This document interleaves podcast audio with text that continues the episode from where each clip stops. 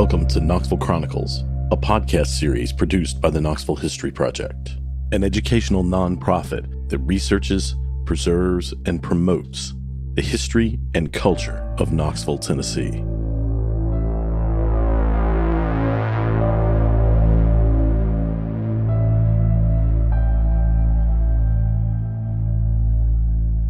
In walked Mr. Ghost, the trouble at number 309.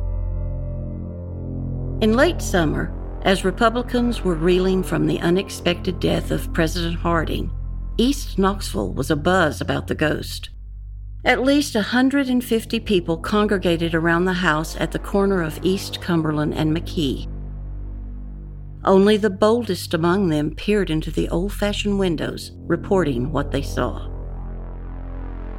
It was a peculiar neighborhood, even on a sunny day. Working people, black and white, some of them immigrants, living close together, but also a piano school, and artist Robert Lindsay Mason's studio where he taught painting.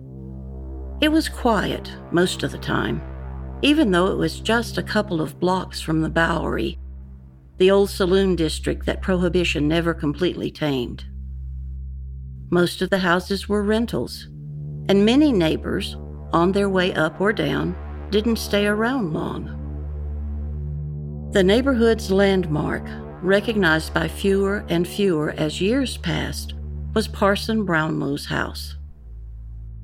The scathing Unionist pundit, hanged in effigy throughout the South and sometimes shot at, the governor who forced Tennessee back into the Union, had lived in that old frame house at 211 East Cumberland. For almost 40 years after his death, his widow had maintained the house as a shrine to her husband and unionism.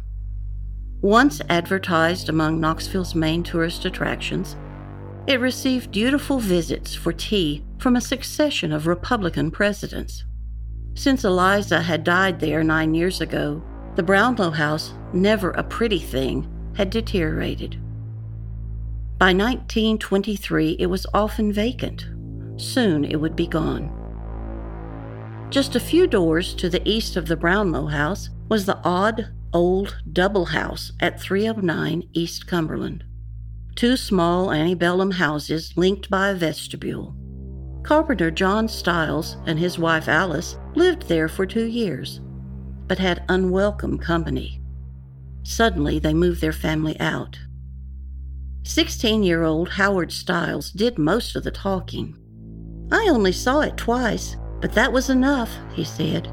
It looked to me like the mist of a man, just like in the movies, he said. The silent movie, The Ghost Breaker, had been a sensation at the Riviera a few months before. His teeth protruded out front. Everyone mentioned his teeth. One reporter described a hideously grinning ghost in gray. The problem started with some strange noises. We children used to hear noises in the night when we first moved in, and we would call Papa. At first, Mr. Stiles assured them it was no ghost. Go to sleep, he said. It was just rats running around the floor. It was little consolation. He knew then what it was, Howard said of his father but he didn't want to scare us. Then we began to see it. It arose from the basement. It sometimes made a crashing sound in the kitchen. It ignored questions. If you stayed quiet, it would tarry and grin. Sometimes it would wake up Mr. Stiles by grabbing him by the shoulders and grinning into his face. When Howard's older sister Hazel saw it at 2 a.m., she was scared speechless. She fainted as her family tried to rouse her. After that, she was able to speak only in a whisper. According to the story, the Stiles family tolerated the ghost until it appeared in their kitchen while they were eating some watermelon. In walked Mr. Ghost wearing his haunting grin. Mrs. Stiles said that was it. She took her children out of the house and never went back. John Stiles said the ghost looked like the late Sproul Thompson. He was the brother of the late Mel Thompson, who'd been mayor back in the 1890s. Sproul Thompson was a semi retired real estate developer and horseman of 66 who died unexpectedly more than a year ago as the result of a fall. But then other people came forward claiming the house had always been haunted, even before Thompson's death. It sometimes played piano. A few years before, a neighbor, intolerant of nocturnal piano playing, pulled out the piano and chopped it up. As the Stiles family left, biracial crowds swarmed the now empty house every evening until midnight, gazing into the narrow old windows, hoping to catch a glimpse of something uncanny. The owner of the house, Austrian immigrant Joseph Aller, lived one block north of the trouble at McKee and Church. Disturbed by the nightly crowds, he called the police to keep an eye on things. They arrested one 30 year old man for trespassing.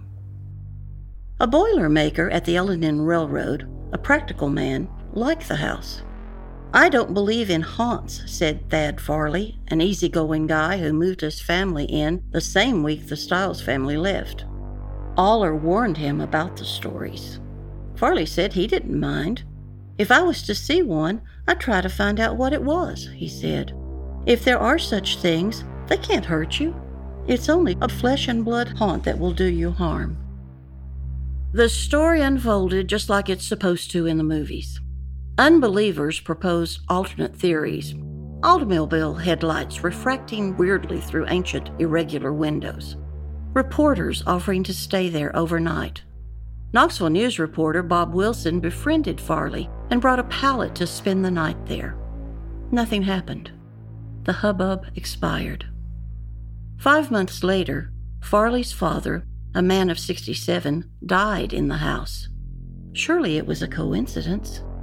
But the Farleys moved out soon afterward. For years, 309 East Cumberland was a high turnover address, often vacant. Its last tenant was probably its longest, a black man named John Garrett, who was a waiter at Bearden's Highland Grill. Owner Joseph Aller died in 1957 at age 90. He collapsed during negotiations to sell some of his land to the city to build the Civic Coliseum. The house at 309 was one of hundreds demolished with urban renewal in 1959. It's impossible to point to the site. It was somewhere along James White Parkway, about where the late afternoon shadow of Plaza Tower falls. Thank you for listening to Knoxville Chronicles. This story was written by Jack Neely and read by Rebecca Longmire. For other podcasts and stories, please join us at knoxvillehistoryproject.org.